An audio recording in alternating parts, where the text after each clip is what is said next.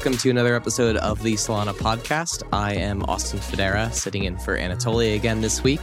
Today we've got a pretty special episode, I think. I'm really looking forward to this conversation. Uh, I think it's been a long time coming with a few false starts. Today we have uh, Kanav Kariya, president of Jump Crypto, or do we just say Jump at this point? Uh, yeah, Jump Crypto is good. president yeah. of Jump Crypto, which maybe this time last year, very few people knew existed. Very few people knew what you guys were doing, what you were building, what your role in the in the ecosystem has been. So yeah, I guess let's just go ahead and jump right into it. What is Jump Crypto and how did it come about? Yeah, thanks for having me on, Austin. So, for context for the audience that aren't very familiar with us, Jump is historically a prop trading firm founded over 20 years ago in the pits at the CME. Today, one of the largest quantitative trading firms in the world. And we started a crypto division over seven years ago. It started as an intern project at the University of Illinois, where we were running a miner in a closet and building some trading infrastructure. And today we've got over 150 people on the crypto team doing a lot of different things. So the way I like to describe our business is uh, splitting it into three primary pillars. One is prop trading, which is exactly what we do on the other side of the house. We build trading intelligence and we scale it. The second piece is building, and you know that's that's the piece that I hope we'll get to talk a lot more about on this call. And it's you know closest to my heart and closest to the heart of the team. And that's in building pieces of infrastructure, really streets and sanitation for the space. And a, couple of the marquee projects that we've really focused a lot of our efforts on have been uh, Wormhole and Pyth. And of course, along the journey, we've aligned ourselves with a lot of the major ecosystems in the place, including Solana, Terra, and, uh, and a whole number of others in building a lot of different things across across those platforms. The third bucket is venture. I, I, like to call ourselves accidental VCs in that we found opportunities to add value or we had requests come in to work with partners over the last six years in various different capacities. And we found that uh, we could be meaningful in those contexts and you know work with people that were solving problems for us and that has now grown into the venture division that's deploying across the space. So I want to get into a lot of the work that Jump is doing as core code contributors and, and supporters of projects in the ecosystem. But I kind of want to start a little bit with that with that journey, right? I, I would say that the transition from prop trading equities and commodities to prop trading crypto, that feels pretty organic. But and there's a number of firms in the space that have also made that transition, albeit you guys seem to have made it uh, sooner than a lot of other firms in the industry. What was that process like of going from deciding that you wanted to add crypto to actually operationalizing that? And then we'll get into some of the, the journey to actually becoming builders. The, the project started as an intern project at this thing called Jump Labs. That was a research lab at the University of Illinois and was meant to work on cool stuff with the university, on working on fun problems. So alongside the crypto stuff we were doing when I was an intern, there was a VR project working with professors at the university to abstract away trading screens. And there was work on some interesting machine learning and networking problems.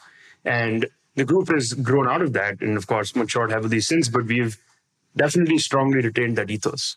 Now, I want to caveat this by saying we definitely didn't have a prescience in being infrastructure builders when we started the project in the lab that many years ago. It's been a very organic and natural process for us.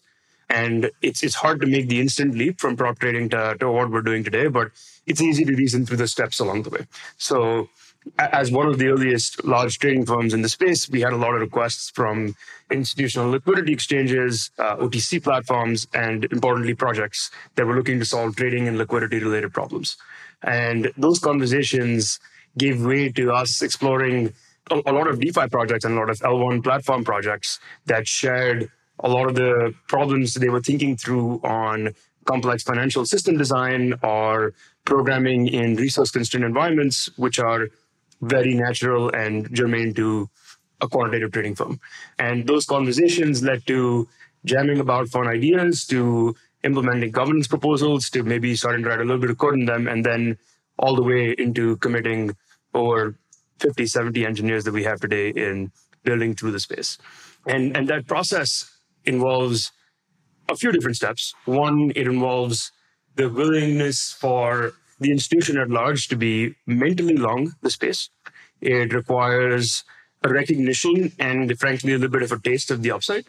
It requires flexibility, which, of course, you know, quant trading firms just generally, naturally, just have to have. And, and, then everything else you kind of just learn along the way, right? So we've done a lot of things wrong. uh, we, we've stumbled over ourselves a hundred times, but you got to keep taking, you know, shots on asymmetric upside and uh, with with all the resources that we've had at the firm, I think we've been able to make some good ones. So so going back to last year, Jump Crypto had sort of a moment where it decided it wanted to make itself public. You wrote a blog post that was laying out, I wouldn't quite call it a thesis, but laying out an idea of how you view the space and the role that, you know, something like Jump could play within it.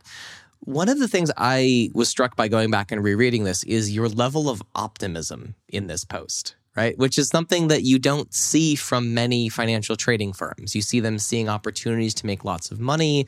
You see them making lots of money. They're very profitable endeavors, but you usually don't see optimism contained within it. Where'd that come from? That's a pretty good question. So, quant firms today are basically research and development firms right? So the people that build trading systems, that build the intelligence behind trading systems are generally of quantitative background. They are generally have PhDs in either statistics, machine learning, physics, those kinds of endeavors. And the people building the platforms are low latency, high performance systems engineers that do different optimizations across every level of the stack to build robust, scalable, fast infrastructure. The environment down at the lab, you know, five years ago was about exploring this space. It was like, what does this space mean? Right? And uh, it wasn't about, okay, how are we going to make X billion dollars kind of getting into this endeavor. It was, it, it, was, it was about exploring it. And I think it attracted that kind of people and it attracted that kind of environment. And the leadership that's stayed since then has, has kind of embodied that. And, you know, just, personally, I, I'm an optimist. I'm a, I'm, I'm a raging optimist. You know, I'm, I, be, I believe in technology. I believe in the future. I believe in building towards something bigger. And you know, thankfully, I think the firm has shared those ideas, and I hope I've been able to shape a lot of the culture and, and, behaving in that fashion. Where do you think that optimism in yourself comes from? There's a lot of things you could have gone into coming out of school what about both something an organization like Jump, which is you know undoubtedly a great a great place to go work, but you stayed there for a while now. You've worked your way up, like you're now in charge of the crypto division. Where does that sense of optimism in you come from, and and what uh, what makes Jump the right place for that? I, I, first looked at Jump because they had a cool internship program, and you know that's that's they, they had they had a lab on site, and they were working on really fun problems in a well researched environment. That just made it fun and attractive. And after I had the opportunity to intern there for eight to ten months, I kind of got a sense for you know the possibilities that existed and just the flexibility that the whole space had. And it was like you know you come in you get to make a lot of bets, you get a lot of resources, and if you make if you make good bets, you get more resources, and then you get more resources. This is the only place I've ever worked. I I think it would be rather unique to you know have that kind of setup.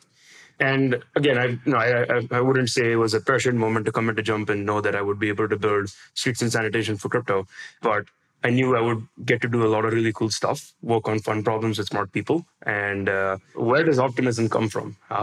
yeah, I mean, you look at a space like this, it's been through boom and bust. Yeah. There's tons of amazing projects being built in the space that end up going nowhere, and especially from the vantage point of a trading firm, right? Like one of the the the secret sauce of a trading firm is it can make money in an up market, and can make money in a down market, right? And that is like that is the advantage of of a professional trading operation versus you know a more a more passive trading operation. But again, like those are not usually characteristics that breed optimism. Those are usually characteristics that that that bleed, uh, you know margins, right? Where where you're you're, you're optimizing 1%, 2%, 3% here so you can compound that over a year and it will make a marginal difference.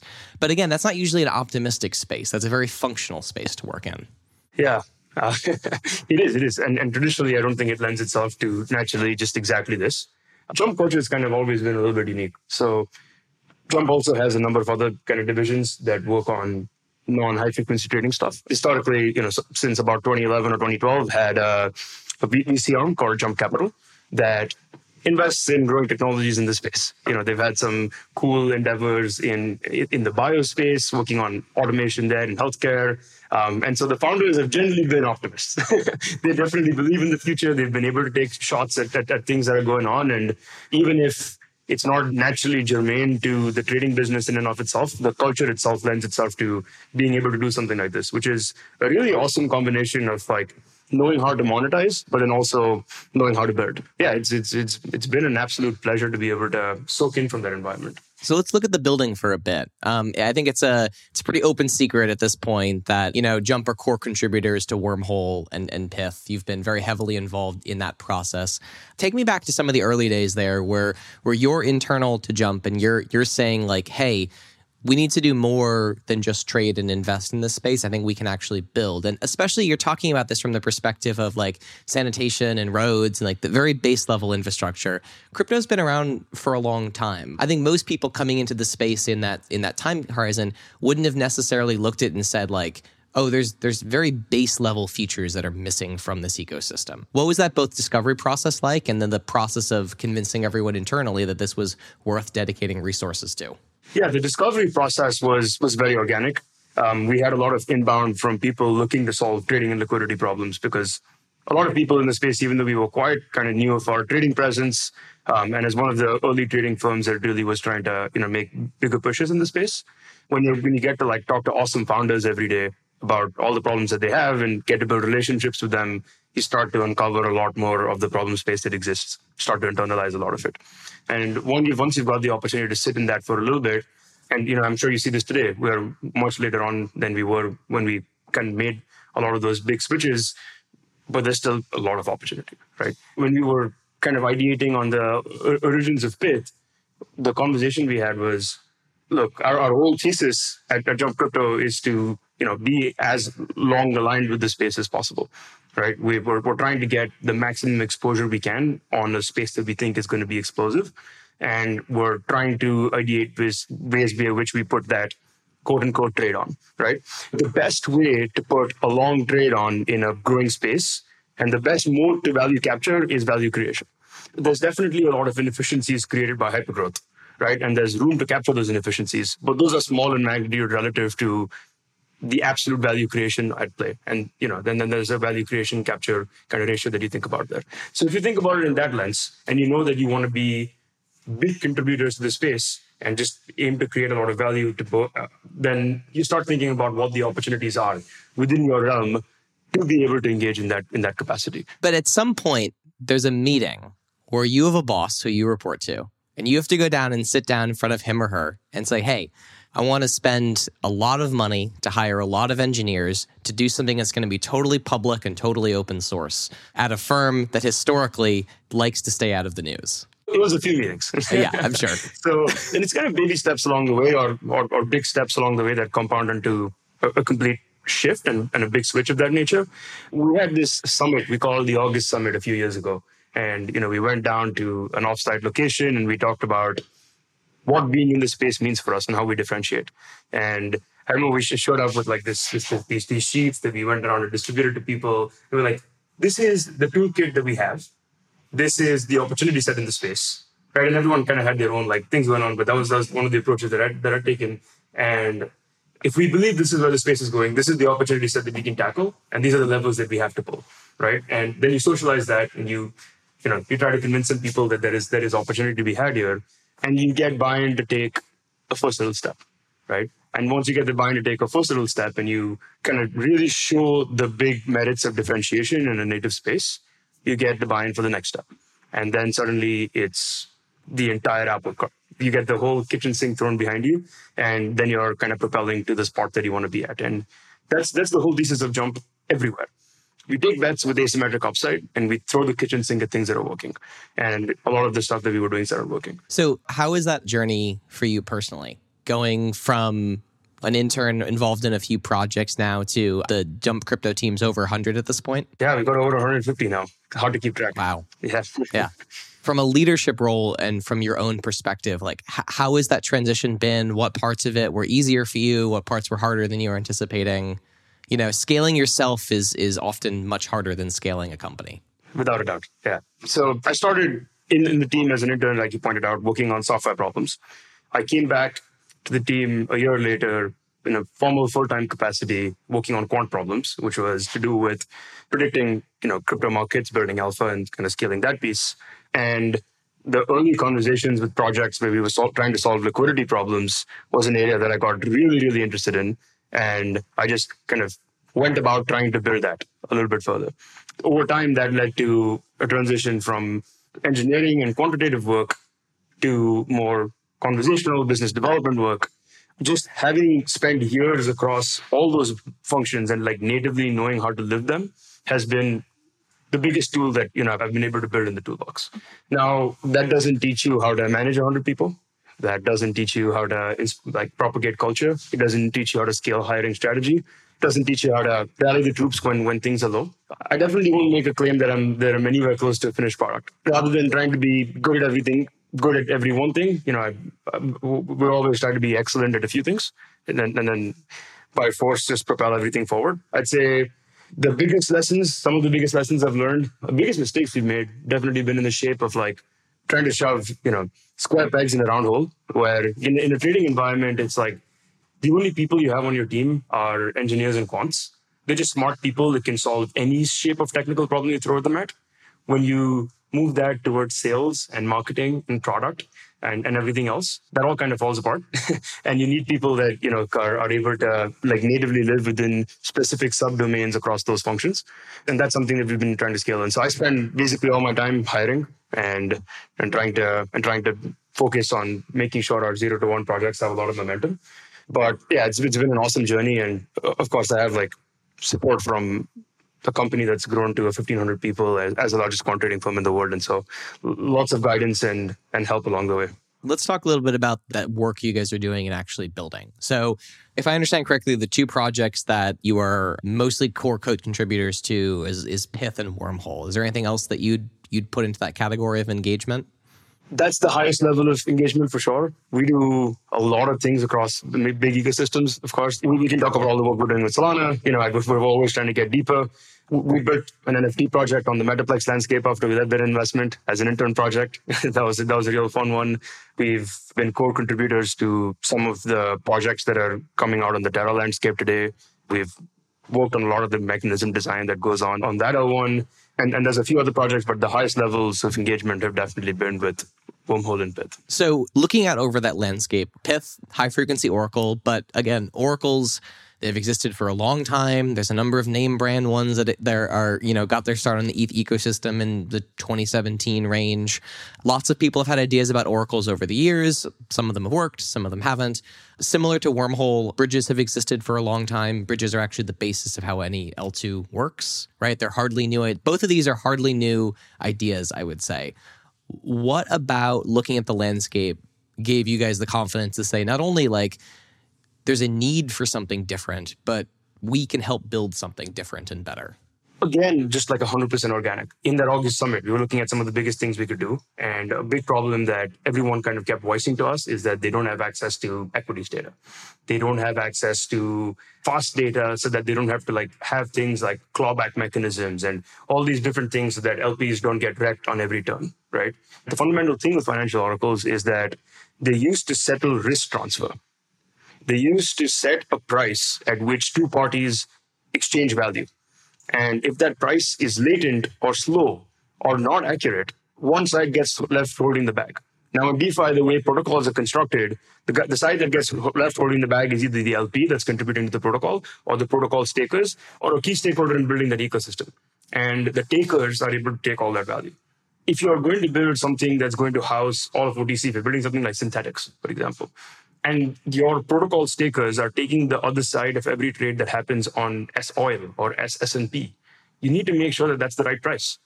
Otherwise, it's just going to get arced away down to zero. When we were ideating on what the biggest ways we could contribute is, let's contribute our data. And the first idea wasn't let's start, let's go and figure out how we bring together a network of people to build an oracle.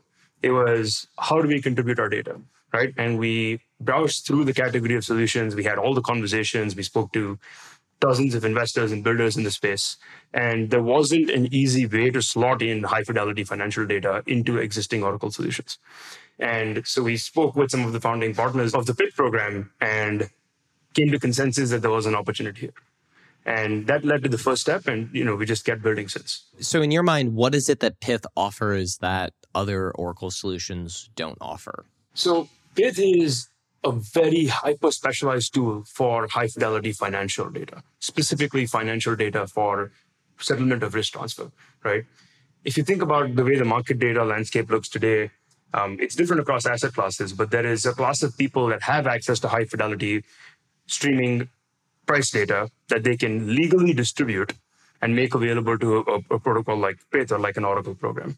So, one, you need access to very fast financial data, which is hard to get and even harder to have a legal right to distribute. You want to make sure that the people who are publishing the prices are the real owners of the data so that you can set incentives for the data to be accurate, right? If you are staking to the value of a third party aggregator, the third party aggregator has no skin in the game. So that, that, that's kind of one of the other kind of fundamental things that you have to think about. And third, you need to acknowledge the fact that a price is not absolute, right? A price for Bitcoin has about 20 liquid trading venues that are distributed across the globe that can often be fractured, that can often have all kinds of different idiosyncrasies, and that being able to accurately determine the price on most relevant venues and build a dispersion is really important. So if you think about kind of all those things together, you want very fast access. You want a broad range of access of independent sources, not reporting from the same source. You want very high liveness and uptime, of course. And you want kind of good legal clarity that that price can continue to be distributed because you don't want your application to suddenly get turned off when the regulator says what's going on, right? And those are the kind of key things that Pyth has really focused on very heavily uh, to build that piece of infrastructure. And Solana was the perfect opportunity. Before Solana, there wasn't a way to create a high fidelity fast oracle. There just wasn't a need for it and there wasn't a platform for it, right? And so all those things just came together. So, one of the criticisms that you will hear about Pyth is that because of its structured model here, where the people providing data are permissioned at this point and are also like firms that are professionalized trading operations themselves, that there is an inherent kind of conflict of interest in that system. With any system in blockchain, you have to assume everyone is trying to cheat, everyone is trying to extract the most value possible. How have you gone about setting up incentives to make sure that the users of Pyth and the contributors to Pyth are not at odds with one another?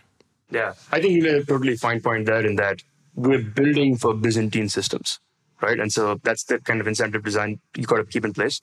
I'll, I'll, frankly say I think that claim is a little bit ludicrous for like a few different reasons. Once you peel back the onion just a little bit, and I'll talk through some of the reasons. Why. Let's peel back the onion. So one, you've got to like first understand that the amount of value that can be created in actually pulling something like Pyth off successfully is dramatic, right? And the firms that are building this are now incentive aligned to make that happen.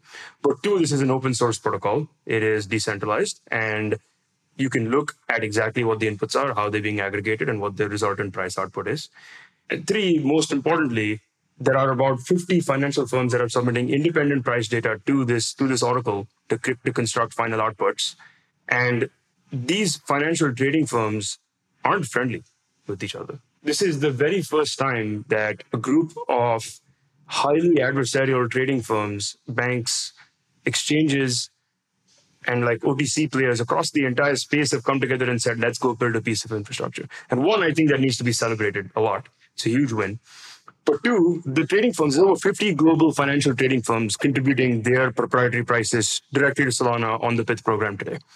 You've got to realize that these 50 comprise of between 60 to 80% of global asset class volumes at this point, given the network of participants that have aggregated around this, this, this protocol when you are that big of, of, of market share that you're covering that that kind of that kind of breadth, the participants in the protocol themselves are on the other side of each other's trades, almost by definition. And so, who's manipulating the price against who? Let's let's let's kind of to start there. The system of incentives that's set up in the staking protocol, you can read through this on the Pyth white paper, has some really you know intelligent aggregation algorithms that put all this data together that that identify the quality of each of these independent data publishers that then sets out a mechanism to aggressively punish providers that don't have good prices right and good prices can mean i published a malicious bad price it can mean I have slow prices. It can mean I published, I had a bug. It can mean anything. The incentive design mechanism is meant to reward data providers that are not honest, but that have great data. And that's like a fundamental difference in how like system design is It's not we're not we're not kind of rewarding agreement, we're rewarding prediction. And so you're, you're rewarded for correctly predicting the price that would come up rather than for rewarding agreement between parties, which which can which can both have different kind of models and can both work in different ways. But there is almost no possibility for one collision across these landscapes, given the composition of the people in the network. And the incentive structure, again, is obviously explicitly set up to discourage that. Third, all these firms are heavily, heavily regulated. You know, Jump's put about 20 years of its reputation and, and a giant, giant business behind kind of making a lot of this happen. And we're definitely incentive aligned to make this thing as successful as it can possibly be. The Web 2 world and the rise of fintech apps has largely taught people that organizations that claim to be on their side often aren't. There, there's very legitimate reasons from a market making perspective that during the, the GameStop run up and squeeze, users of Robinhood and other fintech applications, their trading was was turned off. Now, there's a bunch of really good backroom reasons for why that might have happened, but the effect is what is what matters to the retail trader, which is that they were using a platform that they thought gave them equal access to a market. That platform did not provide them equal and neutral access to a market. I, think when people look at something like Pyth, you know, it it wouldn't be crazy to say that like, well, the same incentives that made us think that Robinhood was on our side could also be applied to Pyth. What is different about the Web3 space and the construction of something like Pyth, in, in your view, that makes that not something someone should worry about? So, Web3 is fundamentally a new means of resource coordination, and it facilitates that by one facilitating the export of trust. And the export of trust is actually one of the big reasons why the whole Robinhood debacle went on, right? They basically ran out of margin requirements in order to continue to clear trades on, on, on one side since it was so directional. And there is this massive web of intermediaries that set up all throughout traditional finance for the express purpose of establishing trust. There's the FCM, the DCM, the clearinghouse, all the other three letter acronyms. And all of them exist to make sure that when a match occurs on any platform, that it actually settles into a financial trade. In crypto, the match is the execution. And that's facilitated by the fact that you can export all the trust of executing a piece of code onto Solana, onto Ethereum, onto the blockchain itself. And that's unlocked this completely new means of resource coordination, which makes things like Pyth possible. It means that you can explicitly lay out a system of incentives in a closed loop fashion. And regardless of who's, who's uploading the code, or who's proposing designs or architecting any of this, everybody is independently participating according to the incentives laid out very plainly by the, by the program itself. And that means DRW and Jane Street don't have to trust Jump when they decide to publish prices to Pyth. That means they look at the program that's running on Solana that they can read. They look at Solana's trust model and decide that they can they can or don't trust Solana as a platform. And then contribute to the platform that then self executes and lives on its own terms. And the fact that we can allow different kinds of state to compose in a trustless fashion is the entire revolution in Web3. That's that's basically what the whole space has been building for the last 10 years. And and that's what makes Pyth possible. You know, it just it just simply was not possible before. So so what does something like Jump or Jane Street or anyone who's a data contributor to Pyth what do they get out of it? What is their incentive apart from any rewards that might be generated from contributing data? Like, how are they then going back and using this on chain data in their own operations? So, there's a few elements. And so, one, Pyth is fundamentally a two sided marketplace, right? It has data, data publishers and it has data consumers. And the other interesting thing, like Uber did for taxi cabs, where it created a marketplace where cars could now come online. Created a marketplace where data that was not once latent came online. Jump is publishing its own trades to the Pyth network. That is IP that it has the legal rights over, has only just been a cost center so far, and now has the opportunity to get monetized. And that's the same for all other trading firms that sit in the network. It's allowed people to turn cost centers into potential elements in the marketplace, and that bootstraps the supply the consumers of Pyth data obviously are paying for this extremely curated, highly robust set of data inputs that then get aggregated. And that creates kind of flows in one direction. And then, like your regular two sided marketplace, that accrues value, right? So, all the data publishers today in Pyth have some sort of stake or vested interest in the thing succeeding. And there is a set of incentives that then rewards them for the correct participation going on with fees, rewards, all those kinds of things. And all that is like in gross detail laid out in the white paper, and we can go over some of that. But the real the, the off-chain applications of some of this stuff is also quite interesting, right? So if you look at kind of back office systems around the world at firms like Jump, you don't need like microsecond level access to financial data. Like you need that for your trading engines because otherwise you're playing at a disadvantage relative to the field. But in order to make sure that your clearing prices have happened correctly, in order to make charts, in order to do something like a trading view, in order to get on the Bloomberg terminal or to be on a ticker somewhere, all these applications are now easily facilitated by subscribing to something like Pyth that's living on an open kind of blockchain area. And so a lot of the off-chain use cases are getting more and more interesting, I think, over time. The fundamental value is in creating the pricing source for on-chain data. And this is kind of like an awesome thing that just falls out of it. That's a really interesting way of thinking about both the incentive alignments and the, the role that the data providers versus the data consumers play in the market. Are there any token plans for Pyth? Yes, there is a token plan for Pyth. You can read all about it on the white paper. No comments on timing or anything of that at, at, this point. And you know that's going to be a network and governance decision, but I'm sure in the near future. So transitioning over to to Wormhole, which is the other project that uh, Jump is is heavily involved in as a as a core contributor of the code.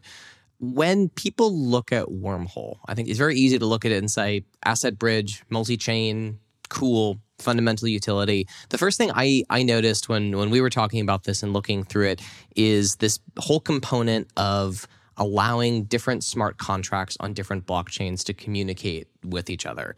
Can you talk a little bit? I think most people understand how asset bridging works. Can you talk a little bit about this whole com- this whole concept of message bridging? Yeah, and, and this also kind of goes back to you know your, your question on how do you decide there's an opportunity here when bridging is something that people have talked about for a while, right?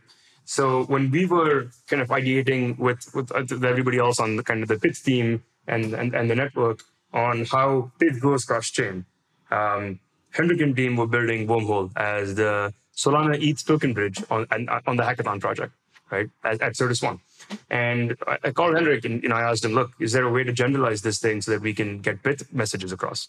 We have, you know, we're building this Oracle thing on the best, fast, scalable, censorship resistant message bus we can, but we want to get it to all the other ones that operate on a slightly different resolution. And through the course of that conversation, we, we came to a conclusion that enabling generic message buses to allow this cross-chain composability in a much more high-dimensional fashion than just the token bridge would was a massive opportunity set that had to be filled. And so Wormhole launched last August as a completely generic message bus. And what that means is that any piece of state that is created or lives on a blockchain can be encoded as a message that then gets communicated to any other blockchain environment. And so if you think about oracles, you think about a governance vote, right? Uniswap passes a governance vote on Ethereum, but Uniswap lives on a lot of different chains the outcome of that governance vote has to, in a secure, reliable fashion, be communicated to all the other geographies that Uniswap lives on. That needs to be encoded as a message. And so Wormhole has outpost contracts on every chain that is deployed to. It's deployed to over eight chains today. The outpost contract just listens for a message that is sent to that contract. And the Wormhole network of guardians attests to what that, that arbitrary binary block. That block can then be picked up, relayed to any other blockchain environment, verified that is coming attested from the Wormhole network, and then decoded to do anything arbitrary and interesting. And so generic message buses have really exploded over the last year. We've seen so many awesome applications being built on it. And I think we're just kind of scratching the surface, right? There's a there's a lot to do here. When I think about messaging, I think about how a lot of the models right now for cross chain communication of assets are a little tedious and maybe have more risk inherent to them than are, are necessarily required. A very centralized example, USDC, right? You can you can go to FTX and you can withdraw USDC as an ERC20, as an SPL token, or across several different networks. And what's happening there largely is because the mint authority to that is is centrally controlled, they're able to issue new quote unquote new USDC natively on each layer that USDC is is supported on. Do you see the capability of developers using something like Wormhole to make that that possible for fully decentralized both stablecoins and just asset tokens? Not only possible, but already widely adopted in the Wormhole X asset framework, right? So there's over over four and a half billion ish of assets in the token bridge uh, today, and the word token bridge kind of has meant a lot of different things to people at different points in time, right? The old token bridges were like bidirectional state-sponsored bridges that sovereign ecosystems would run to communicate with Ethereum to get liquidity in as soon as possible. And if then if you send that across a different bridge, then you would have like a double wrap and triple wrap implementation and just an absolute UX nightmare. When you use something like Wormhole's X asset framework, you retain complete path independence as you move assets across the ecosystem. So once you're registered as an X asset, let's take UST as an example. There's a couple billion dollars of UST on the bridge today. It flows throughout the ecosystem using Wormhole as rails on the back end. Terra Bridge Money, you know, uses Wormhole on the back end to like expose one of many front ends to users. When UST flows from Terra over to Ethereum, over to Solana, to Polygon, and then to Avalanche, it retains the same representation on Avalanche that UST flowing from Terra to Avalanche directly or through any other path in the ecosystem would retain right? So it's a truly cross-chain native asset. It doesn't fracture liquidity. It funges seamlessly and it allows a lot of cool composition. So if you look at something now, like the resultant second order effects of this, it's this theme that we've been calling X XDApps, right? So cross-chain dApps. And we've seen kind of the first marquee deployment of one of these apps in the form of Xanchor, which is deployed on the Avalanche chain now, right? And Xanchor is just a light set of endpoints that's deployed on, on Avalanche. And all that does is it lets you kind of hit some functions that then relay assets and or messages, bundled or separately, over back to the Terra blockchain and then trigger state transitions on the Terra side, right? So anchor contracts don't need to be deployed to every chain. You don't need to replicate state everywhere. You don't need to state synchronize continuously, but you allow for outposts and communications on different chains to then communicate back to the home chain using messages and assets. And now the UST that's in the X asset standard can be deployed to X anchors everywhere. And it's a much faster, much more robust scaling strategy that has far less communication overhead. Let's dig into this a little bit on like a technical level too. So when you're talking about XDApps or cross-chain DApps that are, are, are communicating via wormhole, you're inherently talking about fractured state across multiple L1s. It's it's or L2. It's unavoidable when you're anything cross chain is inherently working under a fractured state model. How fast does that time synchronization need to be for developers to actually deploy something like an AMM uh, or a CLOB cross chain and actually maintain like price parity and, and appropriate liquidity between them? Yeah, I'm glad you brought this up. So there's a few different programming models for how cross-chain dApps works, right? One is you try to state synchronize as aggressively as possible. You keep sending messages back and forth. You have allowances, risk limits, tolerances that allow your apps to communicate. And the other is this XDApps framework, where state only lives on one chain. And you allow people from other chains to then interact with it. Now, of course, that also comes with its own downsides, right? If you look at something like a CLOB um, and you're trying to trigger uh, a cross chain swap using the CLOB from another chain, you are inherently incurring the latency of the two two blockchain transactions, right? And the finality assumptions that, that, that you want to kind of work with there. The more stateful your application becomes, obviously the more latency and risk constraints you have to think through. With something like a lending protocol or like a you know cross-chain anchor, things like that, they are less stateful than something like an order book, but order book is probably the most stateful you can get, right? In the in, in the spectrum of applications. And so any cross-chain swap design inherently has to have some additional liquidity baked in. That's like fundamental right? You can ask people to take risk on your behalf. You can have the protocol take risk on your behalf, but that risk exists. There's a lot of ways to program around it and create better user experiences.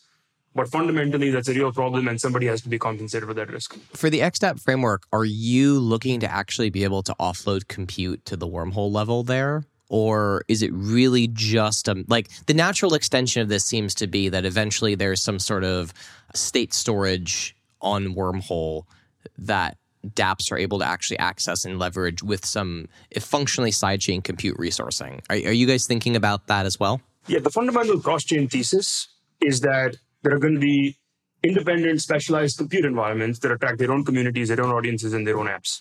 And Wormhole is a way for folks to leverage state that results from these heterogeneous environments and compute that's available on these environments to compose, right? And you can cut that in a, million different ways. You can leverage Solana as a state execution machine. You can leverage Terra as your stablecoin asset layer, and you can represent this third thing as an NFT thing, or you can bundle them all in. But the whole vision itself right now with, with all the generic message capabilities that are out there, in the near-term roadmap, doesn't need to build an execution layer of its own. It can naturally extend to it. I think you're definitely kind of pointing to something that's that's relevant. But I, I don't know if that's the lowest hanging fruit given the capacities that exist in current blockchain compute environment. The vision, of course, is to make people Web3 users rather than blockchain users or L1 users. You, you basically want to deploy resources to the most relevant execution environment with the right community that's creating the right apps and then expose that to at a higher order to consumers. Would would you describe Wormhole as a layer zero? Um, I'm a little bit old school. I think of like layer zeros as like networking protocols and like you know backbone internet backbones and things like that. Um, I think it is maybe a useful analogy for kind of blockchain audiences, given how we've very canonically come to use the word L1. So I don't have an allergic reaction to it, but it's not my first word of choice. What would your first word of choice be? Interoperability protocol. I'm not that creative. Yeah. it's Yeah. Wormhole is also supporting wrapped NFTs, which is kind of an interesting concept. I, I think most people don't think of NFTs as something that's been bridged. And quite frankly, the numbers on Wormhole on bridge NFTs are, are, are quite low compared to the success as an asset bridge or a messaging bridge. What was the original idea of using wrapped NFTs, and why do you think it hasn't caught on as much yet? I think cross-chain NFTs as a story are just beginning to play out. So that's about 16, 1700 on the on the wrap took on the on the NFT bridge itself. And again, NFTs are also cross-chain fungible and composable across environments. They are also part of the X asset framework. And so X assets can mean anything. It can be in remaining, rebasing assets like STE, it can be in NFTs, it can be in fungible assets, it can mean anything else, right? The NFT story started to play out as a result of new alt L1s trying to access marketplaces that supported one or the other chain, right? And so you get to access new audiences, you get to create experiences with different communities, you get to access different user bases. But we're seeing the experiences get a lot richer. So you see something like Mobland come out recently. They got featured on on Bloomberg for new cross-chain staking program, where they have in-game elements that kind of change based on cross-chain NFT staking. There are different experiences with different communities, and much like the asset bridge has led to kind of globalization and cross pollination of commercial kind of elements, cross chain NFTs are globalization kind of culture, right? And, and, and incorporating a lot of those elements across games that live on Solana, that live on Terra, that live on other environments, and just creating those kind of richer experiences. And so uh, we're seeing people mint NFTs on one chain, come to Solana, fractionalize them, trade them, put them back in, move them over to OpenSea on Ethereum. There's all kind of interesting use case patterns. And so it's definitely been less aggressively adopted than the explosive token bridge or the other generic message applications. But there are still 16, 1700 NFTs. There are a lot of teams using it for cool and innovative stuff that just we just kind of creep up out of the woodworks every every sometime. So, do you think that's social? Do you think that's technological? Do you think that's just like the ecosystem hasn't matured enough? Like, I, I think I'm I'm surprised how much. Um, well, I guess surprise is maybe the wrong term. People have a lot of emotional attachment to an NFT in the same way they don't have an emotional attachment to a Bitcoin. They they may have emotional attachment to the concept of a Bitcoin, but like, you know, I would be upset if I lost my particular degen ape, even if I got a different one for the exact same value. Do you think that factors in at all to how people view the concept of wrapping an NFT? That it somehow weakens the authenticity? I think for a lot of purists, it does. I think we're just so early, right? Um, for the most part, people aren't even going to realize. The, the, the large end of these consumers, like, they're buying these things on NBA, Top Shot, or Air, or any of these other platforms it's something on the app for them. And eventually it's going to be abstracted away as withdraw to ETH, withdraw to Solana, withdraw to wallet, connect wallet. And it's going to be like kind of as simple as that. Um, and so, yeah, we're always going to have purist stakes, but I think that's going to remain within our our little echo chamber here. For Jump Crypto in general, h- how do you view NFTs? Is it there are obviously firms now that are dabbling in market making and NFTs? Is that something that you've you've looked at? Um, and if not, what was the decision not to enter that space yet? It just doesn't trade a lot. so you're looking at like trading opportunities, you're looking about margins, you're looking about what predictive alpha you can have, like what the edge you can have on a trade is, and then how many times you can apply that edge. Right? It's kind of just as simple as that. And even if you can get a 30% margin on something that trades $100 million, like a, a, a week, month. I mean, I'm pulling numbers out of my ass now, but like if you have a low volume asset class, even if it has slightly higher edge and it is harder to predict and more dimensional, this is not a good researching decision. So as that evolves and changes, we will continue to stay on top of it. And my NFTs are trading billions of and tens of billions of dollars every day and have really interesting data sets. I'm sure we'll be trading them. So if it, if the market 100x in size, you wouldn't be opposed to it. it. It's just the sizing opportunity issue right now. We're trading, you can't be religious, man. it's it's about it's about identifying if there's opportunity and executing on it if there is. So so looking at uh, wormhole. One of the things I do want to touch on is the wormhole hack and exploit that happened a little while ago. It was one of the larger bridge hacks at the time. It was eclipsed a few weeks later by an even larger hack of another bridge, also targeting stolen ETH. Uh, in this process. I'm sure that uh, activities and projects that Jump has been involved in have had larger losses of, of money or similar volumes of money just based on the area you operate in. But but this is a, one that inherently to the nature of Web three is very public. How is that like internally, knowing that you're core contributor to a project that suffered this kind of exploit, and also that failure is now a public failure as opposed to maybe where it would have been a private failure before? Building is hard. Building in the open is even harder, and building where in a decentralized open space where there's a large network of participants, consumers, uh, affected people is the stakes we're playing in, right? That's that's that's the stakes that every DeFi application, that every L1, that every bridge, uh, and that everything in Web3 that aims to do something meaningful inherently adopts and, and, and has, to, has to learn to deal with. The hack was big punch in the gut, obviously a big financial loss as well. The, the fundamental nature of smart contracts is that they code and code can have bugs, right? And this exploit was kind of deep, deep, deep down in the stack, you know, in, in kind of like a Solana instruction verification account check that was missing. The auditors missed it. Our team, that has independently been one of the biggest bug bounty finders in the space, missed. And Codebase that had the opportunity to be out in the wild for seven months, kind of, you know, had, had unchecked.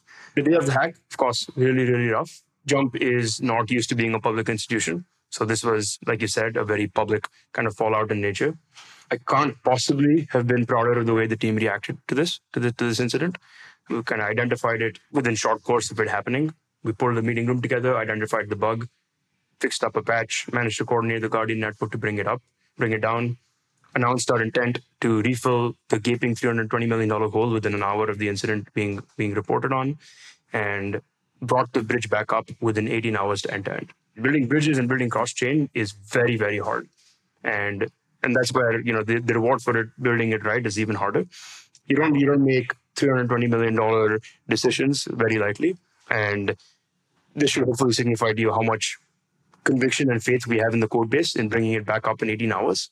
It should tell you about you know where we think this this whole space is going and where Wormhole is going and where interoperability is going, and what a core piece of infrastructure in that realm would mean. Yeah, and, you know, security continues to be extremely extremely top of mind. We have a $10 million bug bounty. We have an internal red team that's basically thinking about breaking Wormhole and our key projects every day. We have multiple audit firms in retainer with lots of audits going on, pretty intense security review practices, all of which can be you know found publicly online. And I'm incredibly confident that you know Wormhole has come out much stronger from this incident. The team has come out kicking, and that you know we're, we're building one of the best and most trusted interop solutions out there. So, looking across the ecosystem, let's say over the next 12 to 18 months, what are you personally most excited for, and and what keeps you up at night? What do you still have worry around? I'm looking forward to a whole bunch of things. So definitely very excited about all the advancements that we're seeing in the system proof and zero knowledge space. Like that stuff is just awesome. It's it's magic. And like I'm I'm just so excited to see all the things that that's going to unlock for us. There's a lot of interesting problems in the hardware acceleration space that need to be made to make that possible. There's a lot of problems algorithmically that are kind of being uncovered there and you know, I think hopefully this conversation has lent on that we have a big infrastructural mindset. When I say streets and sanitation, you know, that's kind of what we think about every day. That's what we're looking forward to, and you know, on on what we can build to and contribute to that.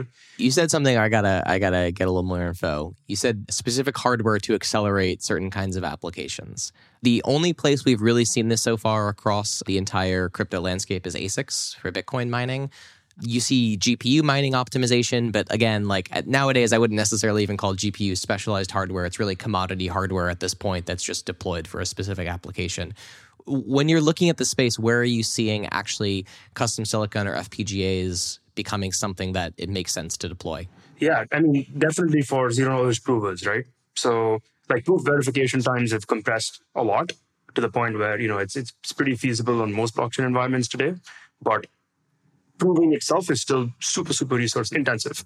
That's where like you know there's a lot of like simple math operations that can be encoded into silicon and in, into FPGAs or ASICs to speed up the process significantly and that's where we're seeing a lot of adoption. There's already a lot of people working on this on hardware acceleration using FPGAs, maybe even ASICs on zero knowledge provers.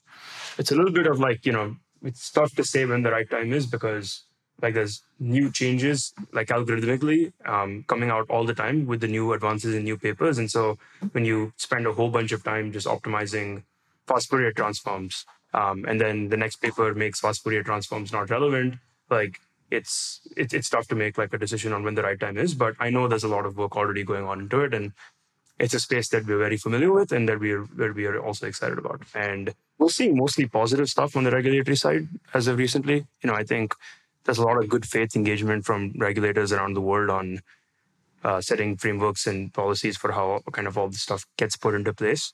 I don't think we've seen some outside of maybe China, we haven't seen anything very aggressively handed on cutting off innovation. We even saw India now finally, finally starting to open up. And so I feel more optimistic about the regulatory landscape than I did 12 months ago. There's, there's like, you know, we need we need a new influx of builders to keep coming and building cool experiences and leveraging this technology. But we're seeing that happen. We need capital being continued to commit to the space, but we're seeing that happen. The inverse of that question, what are you most concerned about on a macro level for the space still? Asset pricing is, of course, highly dependent on macro environment, and that is unrelated to crypto, right? And that's just like it's its own thing. And so we'll see price movements on a different time scale. And if we see a very a very sustained global macro depressed environment, then we're going to see less capital, less builders, and less momentum in the space. Um, and I think that's possibly that's probably the biggest overhang we have today. In the long run, we're all dead. In the long run, we're all dead. That's right. Let's, let's keep building. Yes. so, one kind of last question here. I think if you reround the clock maybe three or four years, the prevailing wisdom in this space was not that traditional financial institutions were going to expand their vision and embrace blockchain, and we'd call it Web3 at the end of the day. And you'd have Twitter profile pictures of NFTs, you'd have jump trading, building software that's open source for a decentralized environment.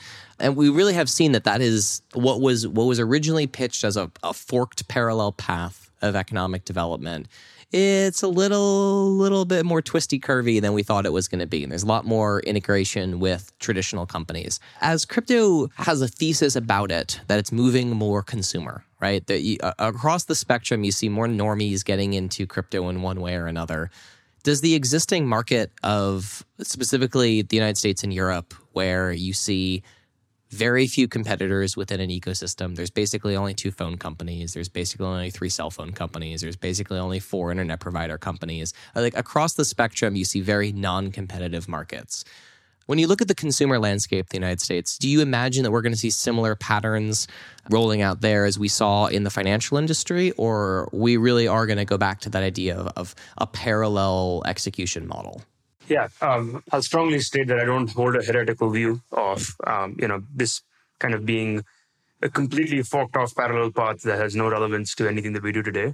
I think it's an amazing technological innovation that gives us tools to coordinate resources in an untrusted environment, and that's unlocking a lot of magic. But that again bleeds in with the rest of the real world, which is also you know big and has its own dramatic paces of innovation and with a whole bunch of other stuff going on. I think one of the most exciting things has been kind of the global equalizer that crypto can serve to be. Right? Yesterday we saw Polygon come out with an integration with Stripe.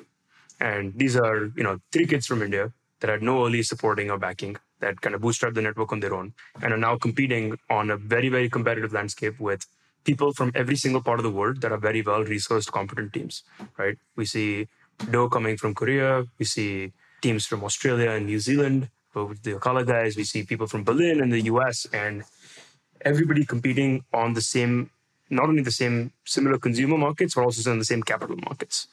And there are, you know, network effects that accrue, but not cannibalistic network effects that accrue. That makes me very excited about where the space is going overall. When we talk about integration points itself, it's going to largely depend on by vertical, right? And that's like an unsatisfactory answer, but like if you're talking about like financial markets, crypto is already integrated heavily into the financial markets with 15 excellent inter- international venues that are competing, right? So we already have a fractured environment. This is before the NYSE, the NASDAQ, the CME groups, ICE have made their moves in the space. And they're clearly not going to be monopolies in crypto, obviously, right? If you look at something like a telco and interactions with like cell networks, still remains to be seen whether like decentralized constructions of those kinds of things can be competitive. I mean, like building telcos and stuff has like such strong network effects and so many economies of scale. And it's unclear whether a Web3 means of accruing that value to a decentralized organization has the ability to accrue the similar kind of network effects. And so it remains to be seen, but I'm excited to see it play out. I always enjoy getting to pick your brain about uh, where these technologies are going and, and the intersection of a very traditional financial world with this new global system that we've all been building. But thank you so much for joining us, for spending some time digging into this stuff. Thanks a lot for having me on, Austin. This was super fun. And as always, love chatting. So, yeah, we'll see you again soon. Thanks.